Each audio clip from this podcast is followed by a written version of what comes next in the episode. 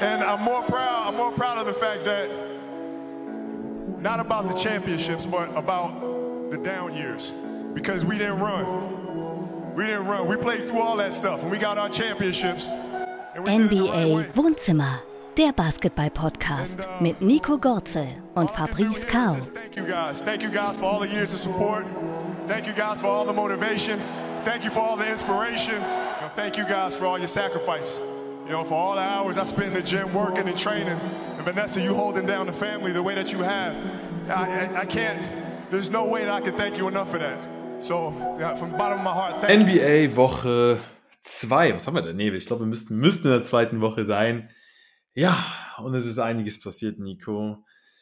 LA Losers, das ist der heutige Name von Nico Gorze in unserem Podcast. Nico ist ja bekannt für seine, für seine kreativen ja, Einfälle in Sachen Podcast-Namen. Also wir haben ja so ein Aufnahmeprogramm, wo man sich halt immer Namen geben kann. Da war schon alles dabei. Da war schon Franz Wagner, Jordan, Goat, über Luca Magic, über LA Losers. Und ja, Nico, wir müssen über die Lakers reden. Äh, 0-4. Der eine oder andere würde sagen, ja, ist doch alles beim Alten, alles wie erwartet. Aber ja, Houston, die Lakers haben ein Problem, Nico, oder? So schaut's aus, ja. Ich meine, das letzte Mal, wo wir aufgenommen haben, haben die Lakers einmal, ich glaube einmal gespielt sogar nur, oder? Ja. Einmal gespielt, ja. Jetzt stehen sie 0-4, ist natürlich schon was anderes. Natürlich muss man sagen, sie haben nicht das leichteste Auftaktprogramm, aber ja, äh, wie ich, wie wir schon im Vorlauf besprochen haben, ich habe das Spiel am Sonntag, es sind ja wieder, Sonntag sind ja wieder die, die besten Zeiten für die, für Europa, um die, um die Spiele zu schauen.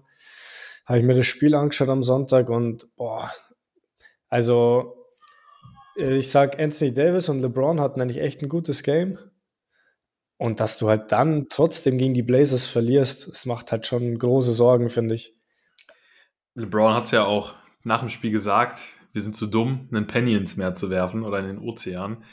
Ich habe mir, hab mir echt die Frage gestellt, okay, wenn die Lakers das Spiel nicht gewinnen, welches, welches gewinnen sie dann? Also ich meine, sie haben ja wirklich... Ja, zumal sie, die waren ja auch mit sieben, zehn oder weiß nicht wie viele Punkten dann eigentlich vorne im letzten Viertel. Ja. So, Kurz weiß nicht, vier, vier drei, drei Minuten Verschluss oder so. Ja. Und ja, aber dann, pff, ich weiß auch nicht, dann hast du nicht das Gefühl, dass die das jetzt cool runterspielen oder dass die, ja, dann gab es diese eine Szene, wenn du dir das anschaust, da wo LeBron dann den Dreier nimmt, aber schon im Vorlauf nimmt Westbrook den Ball, läuft so, ja, so halb links an die Dreierlinie und passt dann den, den Ball so unmotiviert, sag ich jetzt mal, zu Anthony Davis so. Und da denkst du auch, ja, also wenn seine Körpersprache, was die da andeutet, ist auch ganz, ganz komisch. Und das ist drei Minuten Verschluss. Und Davis passt halt dann zu LeBron und der nimmt halt dann so einen Stepback-Dreier. Ja, war jetzt auch nicht die richtige Entscheidung, finde ich. Hätte dann zu Davis im Low Post passen können. Ja, und dann, ich glaube, ja, jeder, der sich mit NBA beschäftigt, hat die Szene dann auch gesehen, wie Russ dann, boah, wie viel, 30 Sekunden Verschluss, den dann Two for One gehen will und diesen Midrange-Jumper nimmt. Ja, also ich weiß nicht, da frage ich dich jetzt auch mal, natürlich Two for One, man kennt's, aber selbst dann darf, darf jetzt ein Russ, erstens darf ein Russ allgemein diesen Wurf nicht nehmen. Zweitens hat er in dem Spiel, ich weiß nicht, was er zu der Zeit, zu der Zeit, weiß nicht, drei von 14 vielleicht, irgendwie so. Ja, ungefähr. Ungefähr, ja. Und dann nimmt er einfach so einen Wurf und du siehst dann schon, wie die Blazers Bank schon jubelt, bevor der Wurf überhaupt, also bevor der Wurf überhaupt Richtung Korb geht. Also es war schon sehr wild. Ja, vor allem, es war ja, es wäre ja auch kein. Also das Problem an dem Wurf ist, glaube ich, auch, also, ich sag mal so, wenn Westbrook die Uhr runterspielt und dann irgendwie einen Dagger-Dreier nimmt oder einen Wurf, der dann möglicherweise sogar das Spiel entscheidet, dann kann ich das sogar irgendwie so ein Stück weit nachvollziehen, weil ich meine, er bekommt momentan unfassbar viel ab. Und wenn Westbrook, ausgerechnet Westbrook, dann das Spiel zumacht, wäre das für ihn vielleicht eine ganz, ganz coole Geschichte, wäre das vielleicht auch eine persönliche Geschichte für die Lakers und für, wird vielleicht auch mal für so ein bisschen Ruhe sorgen im Umfeld. Aber mit dem Wurf, er kann ja nur verlieren. Weil im Endeffekt, selbst wenn er ihn, wenn er ihn reinmacht, ich weiß gar nicht, waren sie plus eins, plus zwei? Im Endeffekt, selbst wenn er ihn reinmacht, ist das Spiel ja noch nicht durch. Also, Ja. dann haben die Blazers. Ein, ein, einen vorne, glaube ich, oder so. Oder Ja. ein oder zwei vorne, ich kann mich nicht mehr genau erinnern. Also, selbst wenn, wenn sie zwei vorne, ich glaube, sie waren ein vorne, das heißt, sie wären plus drei gewesen und es waren noch über 30 Sekunden auf der Uhr im Endeffekt. Mhm. Das heißt, da wäre ja noch genug Zeit für die, für die Blazers gewesen. Ja. Und es macht einfach so vielerlei. Ich meine, ich habe, es gab einen kurzen, es gab einen kurzen schwachen Moment bei mir, wo ich mir dann gedacht habe, okay, an sich, ich meine, man muss ja sagen, der Wurf war komplett offen, aber selbst dann, selbst dann. Nein, nein, Fabrice, nein, nein, nein. Nein, ich, ich nehme mir nicht Westbrook in Schutz. Nein, es ist ein komplett dämlicher Wurf. Ich, ich habe mir halt gedacht, okay, man kann ihn am Ende des Tages trotzdem reinmachen. Also es ist jetzt kein schwerer NBA-Wurf gewesen für einen NBA-Spieler. Aber selbst dann, selbst dann, ne, also deswegen kann ich jetzt alle, die jetzt hier aufschreien und glauben, ich würde Westbrook hier verteidigen. Nein, ich kann alle beruhigen. Ich möchte nur damit sagen, theoretisch sollte ein NBA-Spieler dazu imstande sein, diesen Wurf zu treffen, aber auch dann, selbst wenn er ihn trifft, ist es immer noch ein schlechter Wurf. Ja? Ja. Selbst dann würde ich diese Floskel, wer trifft, hat recht, nicht gelten lassen, weil äh, du gibst den Blazers einfach viel Zeit. Und in viel Zeit kann eben einiges passieren. Und die gibst du den Blazers auch, wenn er reingeht. Deswegen. Ja, aber du, du sagst vorhin, der war, der war offen. Ja, natürlich ist der offen, weil das rechnet sich ja für die, für die Trailblazers. Die wollen ja. quasi, dass er den Wurf nimmt. Das stimmt. Weiß ich, weiß ich das statistisch oder ja, das rechnet sich einfach für die, weil die, die Chance so gering ist, dass der reingeht. Auch teilweise, ich habe dann, ich glaube, vier Minuten vor Schluss habe ich meinem Bruder geschrieben, ich rast gleich aus, wenn er jetzt Westbrook dich auf die Bank setzt. Ja, ja Also, Und ja, dieses, dieser Westbrook-Hate, das ist jetzt, das kommt jetzt auch ein bisschen übertrieben. Wir werden dann sicher auch noch auf andere Themen eingehen. Das ist ja nicht nur Westbrook. Aber Westbrook stand dann auf dem Feld und dann hat quasi LeBron mit AD Pick and Roll gespielt und äh, die haben quasi zwei gegen drei gespielt, weil um Westbrook an der Dreilinie hat sich keiner gekümmert und dann waren LeBron und AD gegen drei Defender. Es ist, ja, Ja, es ist, es ist extrem verhext momentan bei den Lakers. Ich weiß auch gar nicht, also, ja, es ist eine üble Frage, aber die müssen wir uns stellen, die muss sich die ganze Organisation stellen. War es das eigentlich schon jetzt nach vier Spielen? Weil meine Theorie war so ein bisschen, okay, wenn die Lakers, ich glaube, da haben wir in der letzten Folge auch schon so ein bisschen drüber gesprochen, sie hatten zu dem Zeitpunkt, meine ich, zwei Spiele, also zwei Niederlagen. Ich meine, gegen die Clippers hatten sie auch schon verloren. Aber ich meine, das macht es jetzt weder besser noch, schlechter für die Lakers. Also die Situation ist jetzt nochmal umso dramatischer. Und meine Theorie war eigentlich, okay, wenn die Lakers eine Chance haben wollen, dann müssen sie von Beginn an da sein, weil tendenziell brechen sie gegen Ende vielleicht eher ein.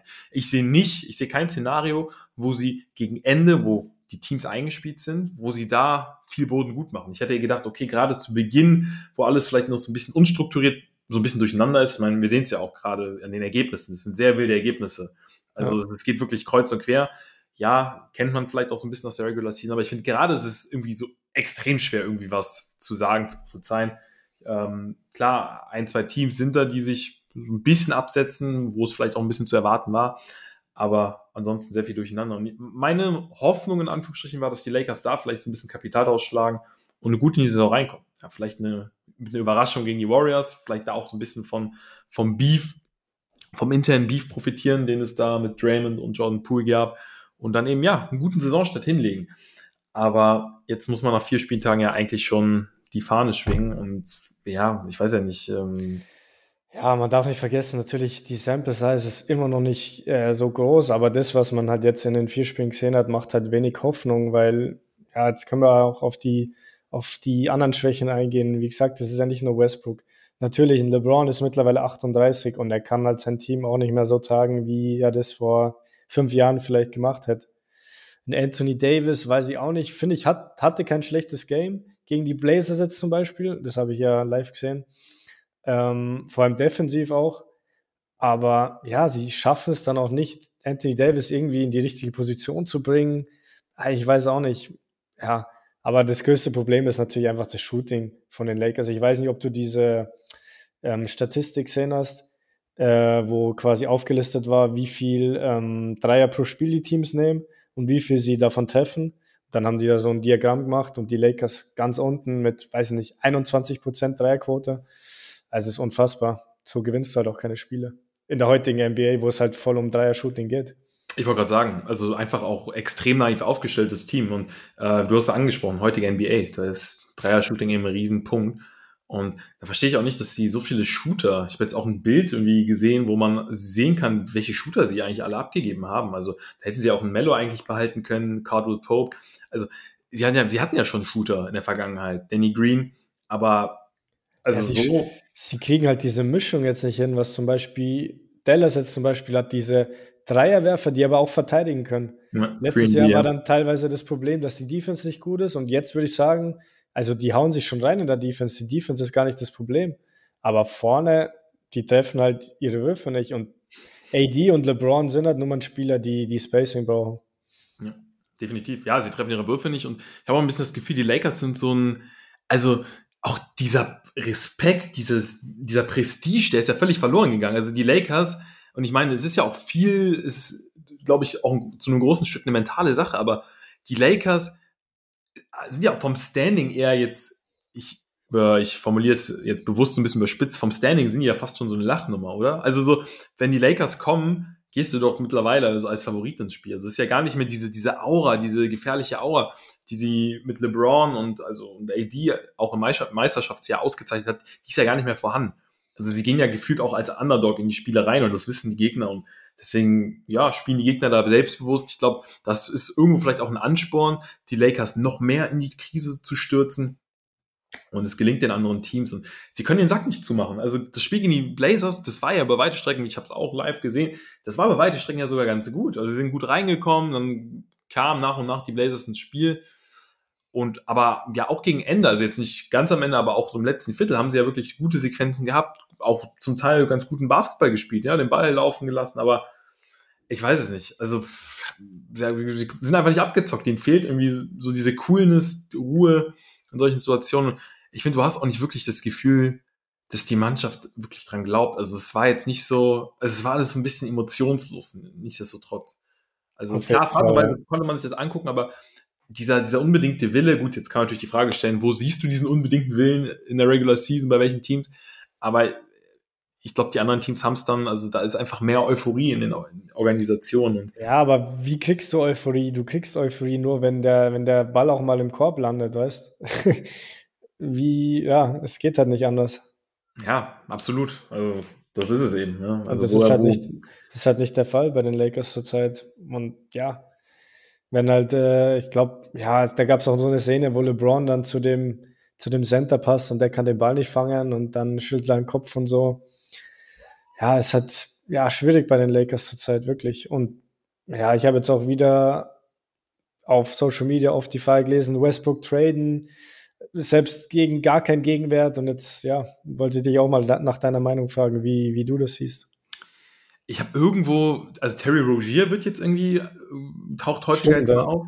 Aber ist da wirklich von einem Westbrook-Trade die Rede? Also, dass sie Westbrook für Rogier, weil das hat mich dann doch, also das wäre dann sogar für die Lakers, glaube ich, ein ganz guter Deal. Ich weiß jetzt gar nicht, Rogier habe ich jetzt aber auch länger nichts gesehen. Müsste ja noch bei den Pelicans, äh, bei den Pelicans, bei den, bei den Hornets müsste er noch sein, oder?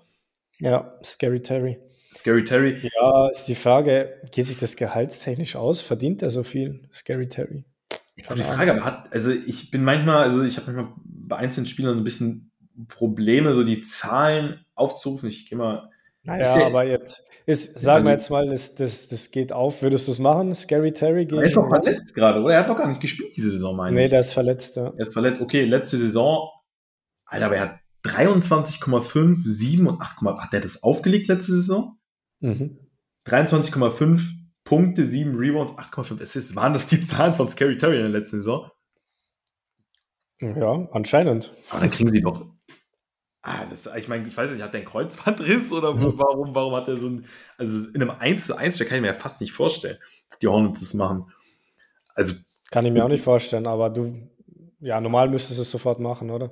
Ja, das. Als Lakers-Sicht. ich habe mit einem Kumpel darüber gesprochen, also wir haben, wir, wir sind noch tiefer gegangen. Wir haben gedacht, okay, wenn sie, weiß ich nicht, einen Duncan Robinson bekommen oder das wäre schon, mhm wäre schon ja, ein krasses Upgrade. Also ja, selbst wenn sie irgendwelche Picks bekommen, glaube ich. Selbst wenn sie Picks bekommen, selbst wenn sie, weiß ich nicht, äh, drei G-League-Shooter bekommen. Also wirklich, äh, sie müssen halt irgendwie, es funktioniert so nicht. Und sie müssen irgendwas verändern. Und was es dann im Endeffekt ist, ich meine, LeBron hat gezeigt, jetzt ist natürlich die Frage, inwieweit das noch in, in ihm drin steckt, aber er hat ja schon gezeigt, dass er mit verhältnismäßig schwächeren Spielern weit kommen kann. Es muss halt eben, es muss halt passen. Es muss passen. Wer dann da am Ende des Tages auf dem Feld steht, sekundär. Es muss einfach ja, ins System passen. LeBron muss sich wohlfühlen und ja, ne, ich finde. Ja, sehe ich genauso. Auch wenn einfach nur dass du quasi so ein Zeichen setzt, dass du, also mit dem Westbrook-Trade, da, also will ich, ich will eigentlich nicht immer, oder was heißt immer, ich will eigentlich nicht Basketball mit Fußball vergleichen, aber im Fußball ist ja auch oft so, ja, irgendwann muss halt dann einfach der Trainer gehen und selbst wenn der, der neue Trainer dann kommt und eigentlich gar nicht viel verändert, dann ähm, ja, läuft es auf einmal trotzdem besser. Es ist halt einfach auch oft Kopfsache. Ja. ja, es geht irgendwas durch die Mannschaft. Oft, ähm, ja, ich weiß halt nicht, ich, ich, kann mir auch vorstellen, als, als, Profisportler ist es dann noch irgendwann so, dass man vielleicht auch auf ein Zeichen wartet, dass man sich denkt, okay, wenn dann dieses Zeichen vor, also oder wenn, wenn dann durchgegriffen wird, wenn es dann irgendwie, wenn dann ein neuer Trainer da ist oder auch in dem Fall äh, ja, neue Spieler äh, im Tausch gegen Westbrook, dann geht vielleicht nochmal so ein Ruck durch die Mannschaft und dann, das soll gar nicht heißen, dass man vorher vielleicht weniger Prozent gibt, aber ich kann mir schon vorstellen, dass das nochmal ja, einen dazu antreibt, über diese 100%-Grenze hinauszugehen.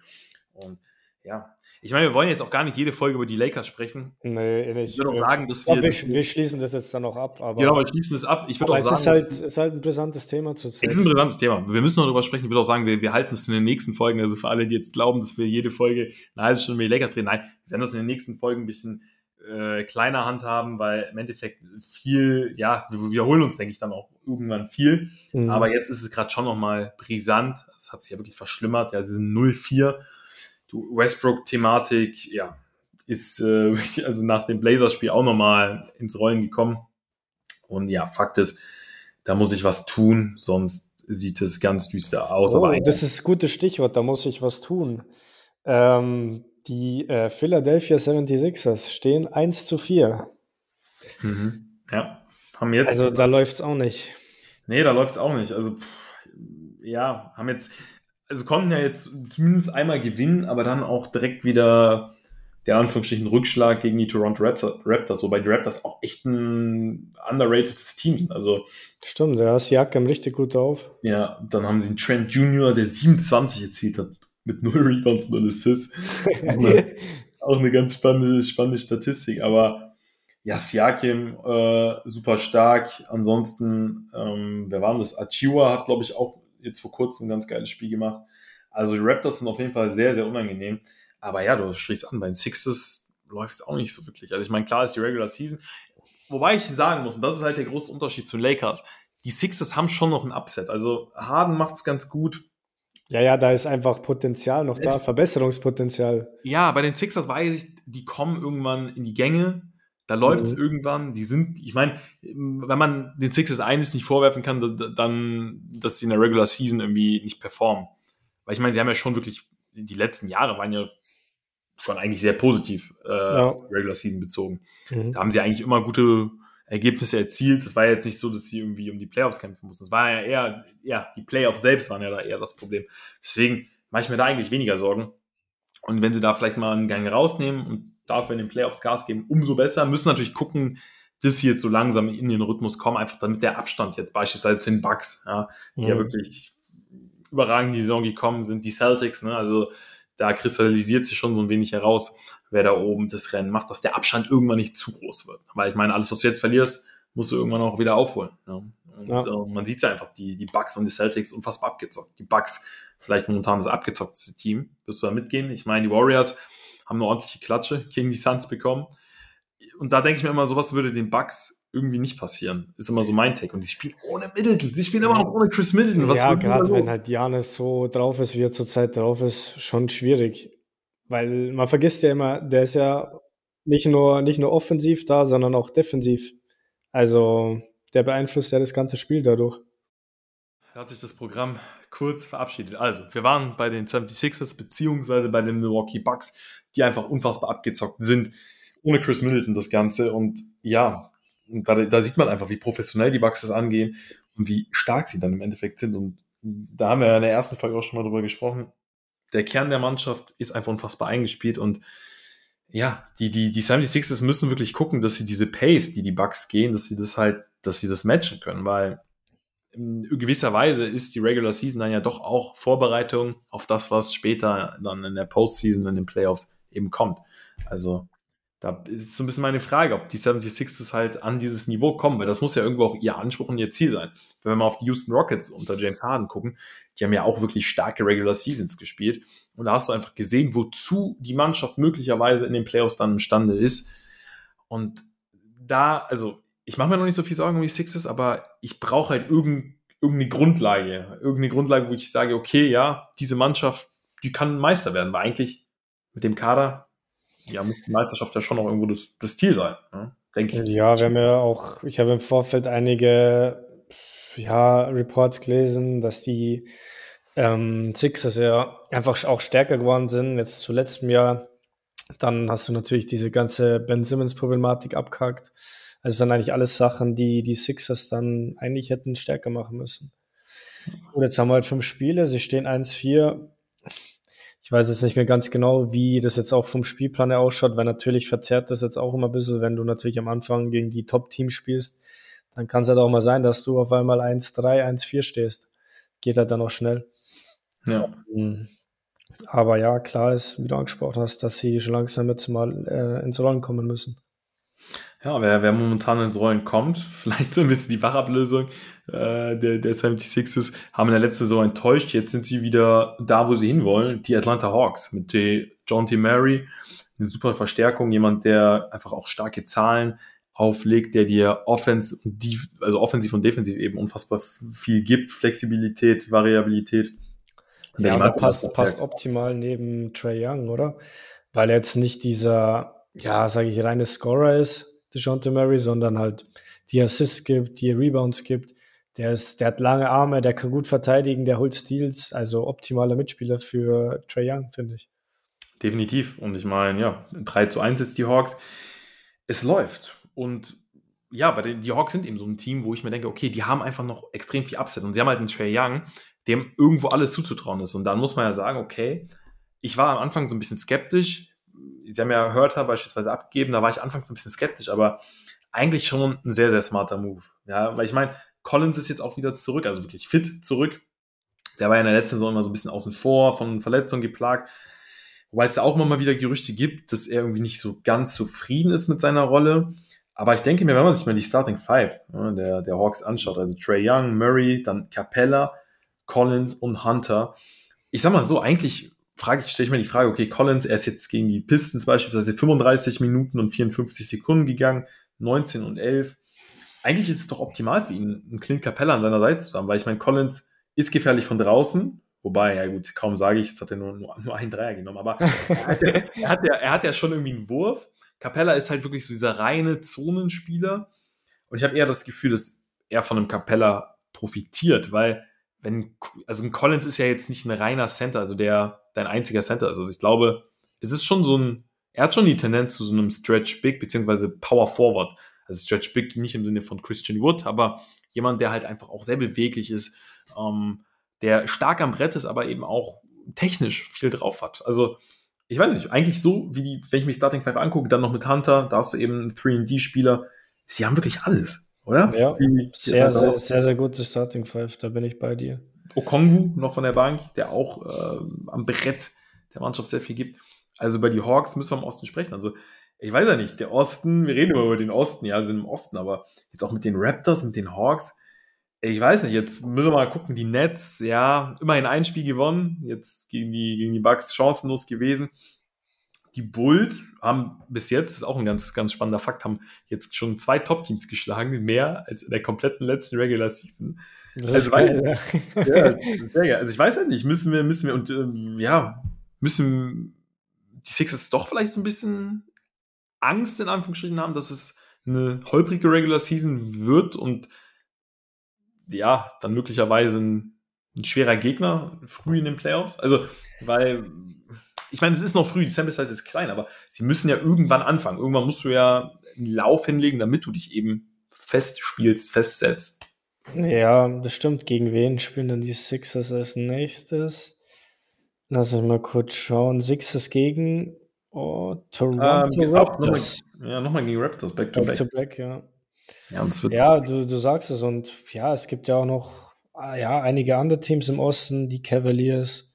Auch 3-1. Ja, die auch sage ich langfristig auch gut, sind gut bei Washington, New York. Da weiß ich nicht, ob das, ja, ob die sich jetzt da langfristig da oben halten können. Aber ja, ich sag mal, vielleicht war es letztes Jahr sogar ein bisschen, bisschen leichter im Osten für Philly. Ist auf jeden Fall, ist auf jeden Fall ein Ansatz. Und ähm, ja, müssen, müssen, müssen wir im Auge behalten. Also generell, wenn man sich die Liga gerade anguckt, auch die Jazz mit einem überragenden Start. Das ist auch die unfassbar, oder? Die traden alles weg und dann starten sie einfach mal 4-1 rein. Ja, und ich meine, die eine Niederlage gegen, gegen die Rockets, so das ist dann auch wieder so ein bisschen. Ich, ich, meine Tendenz, also ich habe auch anderes gelesen, meine Tendenz, die Jazz tanken nicht. Also die Jazz mit Quinn Snyder wollen Spiele jetzt gewinnen. Und wenn ich mir den Kader jetzt anschaue, ist das auch, sind sie da durchaus auch zu in der Lage. Ja? Das, also mit den neuen Twin Towers, Markanen und Olynyk, äh, müssen, müssen sie da wirklich die Liga auf. Und ich weiß halt nicht, die Lottery, die ist ja eh so ein bisschen, bisschen verhext. Also ich, ich, ich denke mir manchmal, vielleicht ist das auch der richtige Weg, ja, aus sportlicher Perspektive einfach mit dem, was du hast, in den Win-Now-Modus, weil ich weiß nicht, wenn du deinen Spielern irgendwie vermittelst, ey, verliert mal die Spiele, das bringt dich ja auch überhaupt nicht weiter. Und du kannst ja, du kannst ja nie dein komplettes Team wegtraden. Also wenn du, du musst ja irgendwie auch eine Basis schaffen, um dann eben Picks zu bekommen. Also, weil selbst wenn du schlecht, wenn du jetzt alles verlierst und den First Pick bekommst, ja, wie soll das denn, wie soll die Realität denn ausschauen? Kommt ja, der First Pick? Ich, ich, ich denke mir halt immer, ja, wenn du die ganze Zeit so ein Team vermittelst, du, ja, ich weiß, es wird jetzt nicht offen gesagt, ihr sollt es verlieren, aber so halt, ja, es ist im Endeffekt egal, so diese Siegermentalität geht halt verloren. Und ich finde halt, dass du das dann aus einer Mannschaft schwer wieder rausbringst. Es ist ja dann nicht so, dass nächstes Jahr, dann bekommst du den einen von den ersten drei Picks und dann bist du vor, sofort im Win-Now-Modus und äh, ja, die ganzen ähm, Spieler vom Team sind dann, haben dann auf einmal diese Siegermentalität, die sie vorher nicht eingeprägt bekommen haben. So ist es ja leider nicht. Deswegen, deswegen kann ich auch immer nicht so nach, nachvollziehen, also wieso so, so, so, so sinnlos getankt wird. Also ich meine, dass der Trend geht, glaube ich, eh so ein bisschen in die Richtung, dass das so radikal eh nicht mehr gemacht wird, eben auch aus dem Grund, weil selbst wenn du letzter wirst, sagen und klanglos, ja, du hast die höchste Chance, aber die ist jetzt nicht so viel höher, als wenn du, weiß ich nicht, am, am Play-in-Tournament äh, teilnimmst beispielsweise. Also es ist diese Unterschiede, diese, das ist ja nur so ein paar Prozent wie die sich dann, ja, im realen Leben letztendlich widerspiegeln, weiß ich auch immer nicht so ganz. Weil ich denke halt, im Endeffekt, wenn es wirklich nur so zwei, drei Prozent mehr sind, äh, das kommt einem super wenig vor. Ich glaube, es ist ein bisschen mehr als diese zwei, drei Prozent äh, Wahrscheinlichkeit dann im Endeffekt widerspiegelt. Aber keine Ahnung, es ist trotzdem, ich, ich denke mal am Ende des Tages, wenn du da nicht den ersten Pick gehst, war es ja auch irgendwie auch umsonst. Und du hast gesagt, dieser eine Pick ja, soll der, soll, soll der die, die Mannschaft dann auf einmal verändern? Das ist ja, wir reden ja von Rookies. Ja, wir reden von Rookies, die noch kein NBA-Spiel gemacht haben. Wie, wie, soll das funktionieren? Selbst wenn wir jetzt nur Wemba Nyama nehmen, nimmt er sich den Ball und scoret 60 im Schnitt und das Team spielt direkt für die Meisterschaft. Also, das ist ja sehr utopisch, deswegen. Ja, ja das, da, sind, da sind wir halt auch wieder bei Fluch und Segen von diesem NBA-System, gell? Ja. Ähm, ist halt einerseits so, es gibt nicht so wie jetzt beispielsweise im Fußball oder auch im, im, äh, im Basketball in, in Europa oder in Deutschland mit Aufsteigen und Absteigen, wo dann halt teilweise Teams, ja, wo es halt finanziell dann für Teams schon oft schwierig wird, aber andererseits natürlich jedes Team immer schaut, dass irgendwie Spiele gewinnt. Und in der NBA hast du halt dafür, ja, sag ich mal, gesündere Teams, die halt ja, finanziell stabil sind, wo du weißt, du steigst nicht ab, du, du steigst nicht auf. Aber du hast natürlich auch dieses, diese Problematik mit dem, mit dem Tanking. Definitiv. Und äh, ja, ich meine, gut, es gibt auch Teams wie Orlando, die jetzt 0-5 in die Saison gestartet sind, wo du einfach weißt, okay, die haben einfach ein junges Team, die geben, glaube ich, schon alles, die können relativ befreit aufspielen. Auch da kann man es kritisieren, auch da bin ich so ein bisschen besorgt, was die Zukunft betrifft, auch wenn natürlich mit Franz Wagner der neue potenzielle GOAT da spielt. Aber es ist schwierig, auch Detroit. Ich meine, wenn wir jetzt mal ganz ehrlich sind, to be honest, TBH, äh, sind die Magic und die Pistons, sind die jetzt sind die, siehst du da so krass Entwicklungsschritte? Also ich sehe da jetzt nicht, dass die in den nächsten Jahren irgendwie oben mitspielen. Da denke ich mir, das muss doch eigentlich das Ziel sein von so einem Konstrukt. Ja, das, das, darauf wollte ich auch noch hinaus. Es ist ja auch nicht so, dass du dann, weiß nicht, jetzt wie bei Orlando sieht man es auch gut, dass du jetzt ein äh, paar Jahre hintereinander die, die ersten Picks abgeräumt hast, aber das macht dich dann auch nicht automatisch zu einem super Team. Und ich sehe jetzt auch nicht, dass sie in drei, vier Jahren irgendwie auf einmal oben dabei sind. Da gehört schon immer mehr dazu. Und oft sind es dann eher diese, ja, diese, diese Trades vielleicht mit den jungen Spielern gegen dann einen Superstar, die dich dann vielleicht auf nochmal auf eine andere Ebene ähm, holen. Aber ja, schon, schon echt schwierig mit, mit dem Tanking. Ja, ich meine, und Banquero hat ja sogar, oder Banchero, ich weiß gar nicht, wie man ausspricht, hat ja sogar irgendeinen Rekord gebrochen. Ich glaube, seit LeBron oder so, oder nee, oder ich, ich meine, er hat sogar einen Rekord gebrochen für den quasi krassesten Start eines Rookies. Ist auch wieder 29 Punkte gegen die Cavs aufgelegt. Also, du siehst, ja, sie kriegen den ersten Pick, sie kriegen jemanden, der da sofort funktioniert und trotzdem, ja, du hast diese, die Mentalität oder die, den, du, ein Spieler kann jetzt nicht die ganze DNA des Teams verändern. Deswegen, ja, perspektivisch alles sehr, sehr fraglich. Die Suns, ja, über die haben wir noch gar nicht gesprochen sind jetzt eigentlich auch ganz gut in die Saison gekommen. Deutlicher Sieg gegen, gegen die Golden State Warriors. Gab einiges an Trash Talk. Clay Thompson, der das Spiel vorzeitig verlassen musste, der auch ja, Devin Booker mal kurz an der Hand gezeigt hat, wie viele, wie viele Meisterschaften er denn schon geholt hat. Aber für alle, ja, die für alle, die es noch nicht wussten, gell? Für alle, die es noch nicht wussten. Aber das ist trotzdem auch irgendwo das, was ich so ein bisschen predicted habe. Die, also wer jetzt geglaubt hat, dass die Suns irgendwie weg vom Fenster sind, der hat sich getäuscht. Also vielleicht, ja, das ist vielleicht so ein bisschen, um ein bisschen in die Zukunft zu schauen, ja, reden wir in zwei, drei Wochen wieder über einen möglichen Contender, Contender in den Phoenix Suns. Ne? Auf, auf jeden Fall. Vielleicht können die auch noch vor, vor den Playoffs ein, zwei Moves machen. Aber ja, Regular Season mache ich mir auch eigentlich keine Sorgen bei den Suns. Vielleicht muss man schauen, dass man irgendwie ja nochmal auf der Bingman-Position vielleicht was tun kann. Aber ich sage mal so, bei den Suns brennen auf jeden Fall alle Lichter noch. Das ist auch ein gutes Stichwort, weil ich glaube, Fabrice, du siehst mich gar nicht mehr. Ich mache mal schnell mein Licht an. ich wollte ja sagen, Nico, sonst, sonst habe ich ja mal das Problem, dass, dass man mich irgendwann nicht mehr sieht.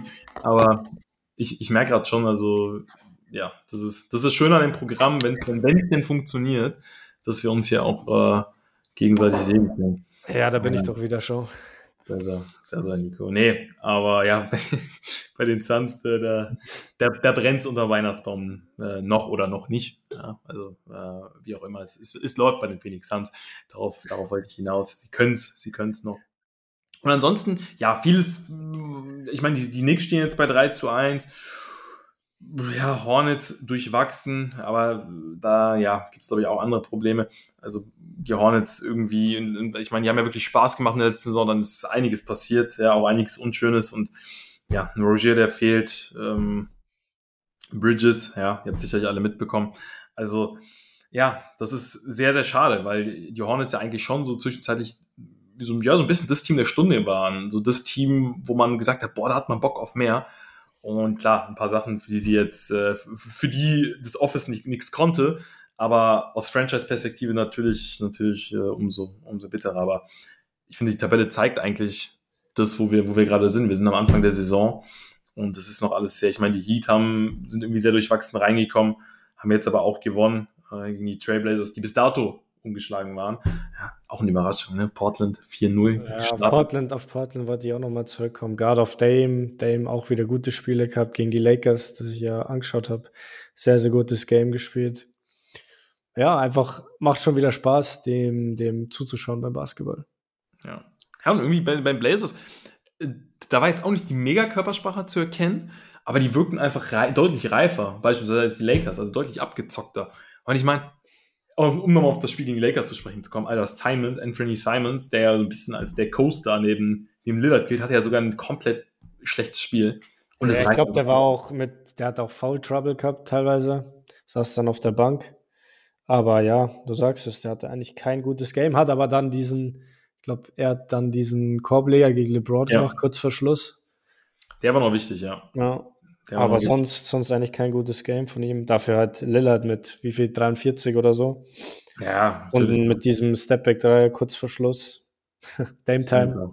Dame Time. Das ist aber geil. Dame Time. Ja, und äh, ja, auch, auch ein Josh Hart beispielsweise. Also, der, die, den mag ich unfassbar gerne. Also, Josh Hart, Alter, der Average von Josh Hart, ich habe jetzt gerade offen, 10,8 Punkte, 9,4 Rebounds.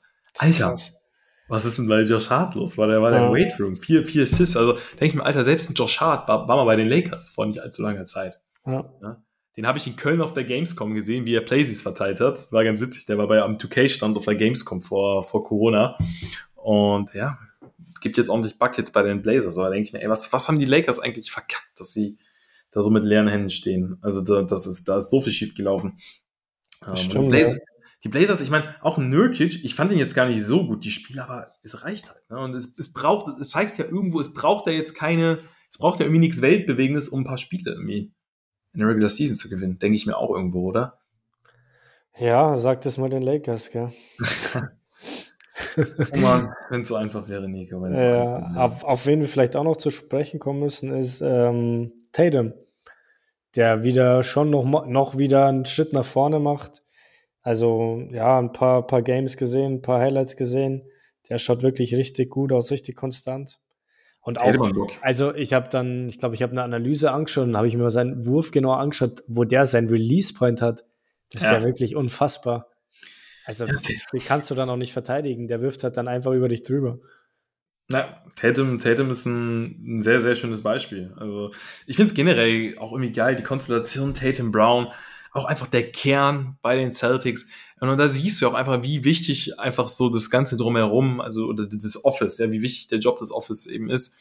Und vielleicht um jetzt müssen wir doch nochmal über Lakers zu sprechen kommen, vielleicht auch so ein bisschen das Problem bei Le GM, Le, äh, bei LeBron James, dass er vielleicht auch einfach zu viel Einfluss hat und vielleicht ja. ja das ein oder andere Mal auch einfach den Leuten, die dafür irgendwie ausgebildet sind, ähm, da vielleicht einfach mal das, er sollte vielleicht einfach mal denen irgendwie den Job machen lassen, weil das ist mir dann auch immer zu viel neben, nebenher, was, was da passiert und ich meine, es kann, es kann so einfach sein. Also ja, ich, ich, bin auch kein Fan davon, jetzt Spieler zu stark in solche, in solche Entscheidungen mit einzubeziehen. Natürlich ist halt ein LeBron James, ja, muss man auch sagen.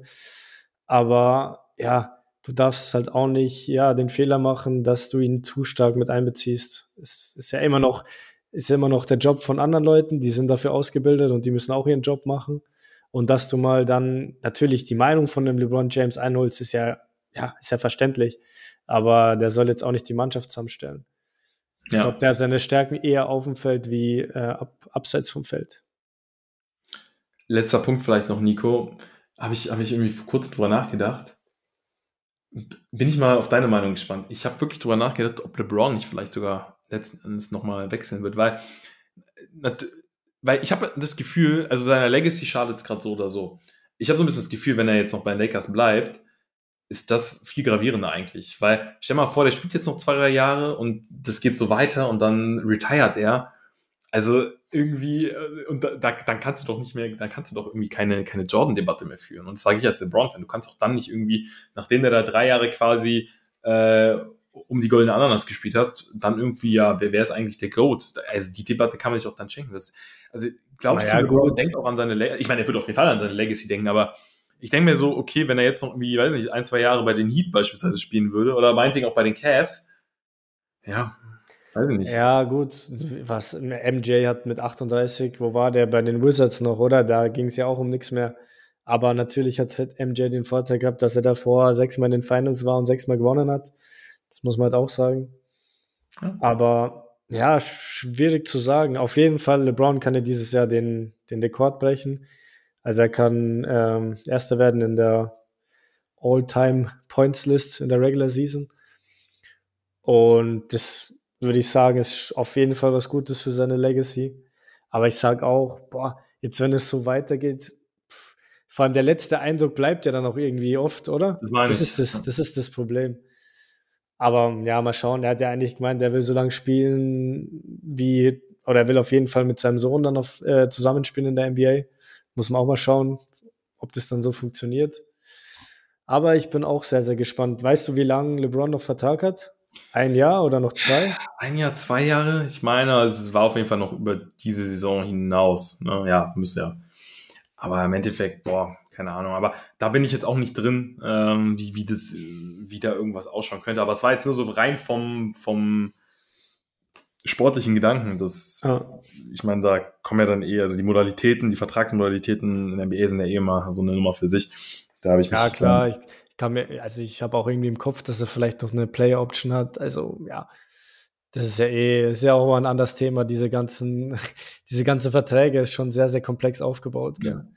Weil ich mir mal denke, wenn es irgendwie, also wenn man, also irgendwie kann man das System dann ja auch immer so ein bisschen austricksen, oder? Also, ich meine, dann heißt es zwar immer, ja, das funktioniert aus den und den und den Gründen nicht, aber äh, letztendlich gibt es auch schon noch immer irgendwie eine Möglichkeit, habe ich zumindest im Gefühl, wenn, wenn, ne? also, ja, aber gut. Was, was meinst du jetzt in Richtung Salary Cap oder?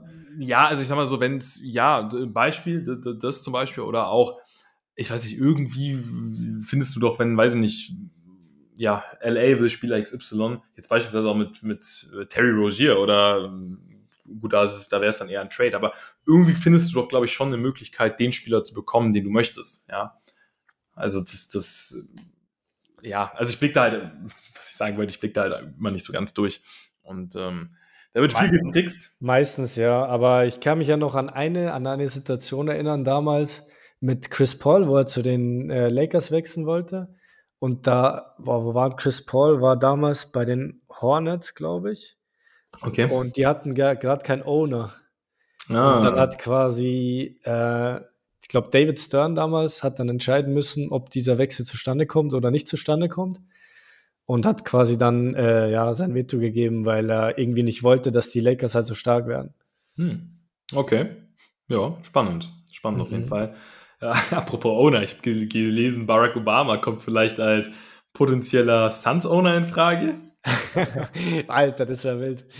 Das hätte was, oder? Ja, kurz habe ich gedacht, äh, Fabrice Kao kommt äh, hier als Suns Owner in Frage. Ja, da muss ich, muss, ich, muss ich mal gucken. Also muss ich, muss kurz, mal die, kurz, kurz, mal die Sparkassen-App aufmachen. Ja, ja, den muss ich beim, Bar, beim BAföG-Amt mal nachfragen. ich krieg kein BAföG, aber äh, ja, das, äh, da muss ich mal mit meiner Beraterin äh, von der Sparkasse, muss ich da mal quatschen. Man kann den ja, es gibt ja so eine Chat-Funktion ne, bei der im Sparkassenportal, muss ich, muss ich mal eine Nachricht schreiben, ob das irgendwie. Ja, so eine trockene Nachricht reicht mein Vermögen aus, um Suns-Owner ja. zu werden. Bausparplan für, für Suns, ja. ja. Geil. So, so, so, sind wir ein bisschen abgeschweift, Nico. Nein, letzten Endes können wir, können wir festhalten, wir sind noch früh in der Saison. In den nächsten Tagen und Wochen wird sich einiges herauskristallisieren und dann können wir da, denke ich, auch mehr sagen. Ich denke mal spätestens nächste Woche, ja, wenn wir uns dann hier im Podcast wiedersehen, da sind wieder drei, vier Spiele vergangen und da kann man, ja, dann ist schon so ein gewisser Teil der Saison gespielt worden und ich denke, da kann man auch schon so vage Prognosen irgendwie ähm, führen, wo, wo die Reise hingehen könnte, ne, der Teams. Ne? Ob, ob die Jazz jetzt wirklich äh, oben mitspielen, ob das alles nur irgendwie ja, einem guten Start geschuldet war und sie jetzt doch tanken. Also ich glaube, das, das, das werden sehr interessante nächste Tage. Und, ja, ja, ich, von Podcast zu Podcast werden wir schlauer, auf jeden Fall. Von Spiel zu Spiel, von Podcast zu Podcast. Also, Wobei, du bist ja sowieso sehr schlau, Fabrice. also ohne, ohne, ohne dich wird es hier nicht laufen, Nico. Und ähm, ja, da würde ich sagen, ähm, hoffen wir mal, dass die erste Aufnahme, ähm, ja gut, wenn ihr, wenn ihr, wenn ihr, wenn ihr das hört, dann lief die erste Aufnahme, aber jetzt gerade muss ich, muss ich das schauen, wie ich das technisch noch löse, weil die erste Aufnahme brach abrupt ab und jetzt muss ich die Datei irgendwie rekonstruieren, aber das, das kriegen wir hin und wenn ihr das hört, dann wisst ihr, dass es geklappt hat. So, das soll es gewesen sein, Nico. Hast du noch was oder können wir, können wir uns in den Feierabend entlassen? Nee, ich, ich würde sagen, es reicht für heute, oder? Aber hat wieder Spaß gemacht. Es langt, es hat Spaß gemacht. Dann sehen wir uns nächste Woche mit neuen News. Macht's gut.